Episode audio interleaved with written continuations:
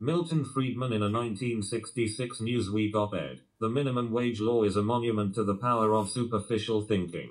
Congress has just acted to increase unemployment. It did so by raising the legal minimum wage rate from $1.25 to $1.60 an hour, effective in 1968, and extending its coverage. The result will be and must be to add to the ranks of the unemployed. Does a merchant increase his sales by raising prices? Does higher pay of domestic servants induce more housewives to hire help?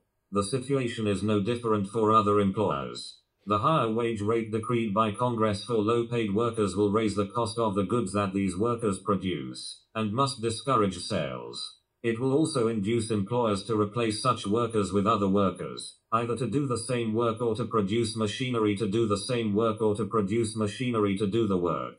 Some workers who already receive wages well above the legal minimum will benefit, because they will face less competition from the unskilled.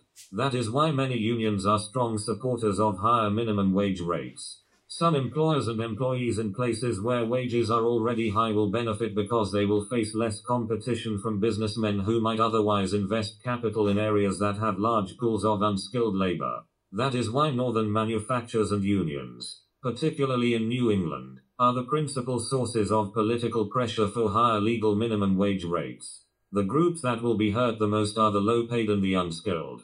The ones who remain employed will receive higher wage rates, but fewer will be employed. As Prof.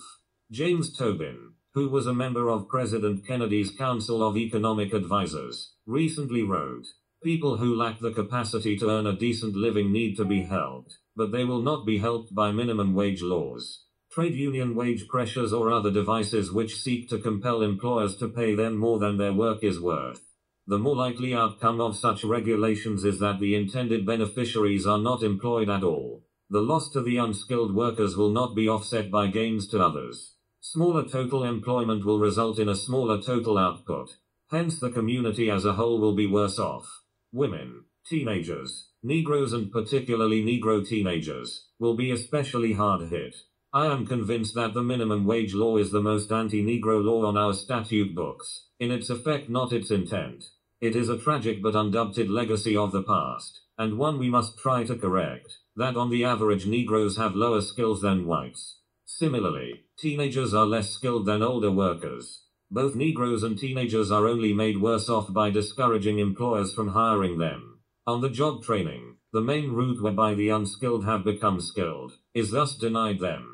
The shockingly high rate of unemployment among teenage Negro boys is largely a result of the present federal minimum wage rate, and unemployment will be boosted still higher by the rise just enacted. Before 1956, unemployment among Negro boys aged 14 to 19 was around 8 to 11 percent, about the same as among white boys. Within two years after the legal minimum was raised from 75 cents to $1 an hour in 1956, unemployment among Negro boys shot up to 24% and among white boys to 14%. Both figures have remained roughly the same ever since. But I am convinced that, when it becomes effective, the $1.60 minimum wage will increase unemployment among Negro boys to 30% or more.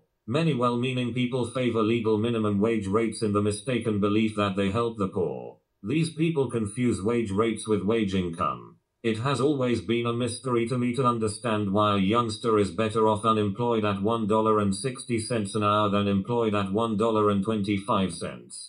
The rise in the legal minimum wage rate is a monument to the power of superficial thinking. Milton Friedman, 1966. Think about it. Wise Guy Talks.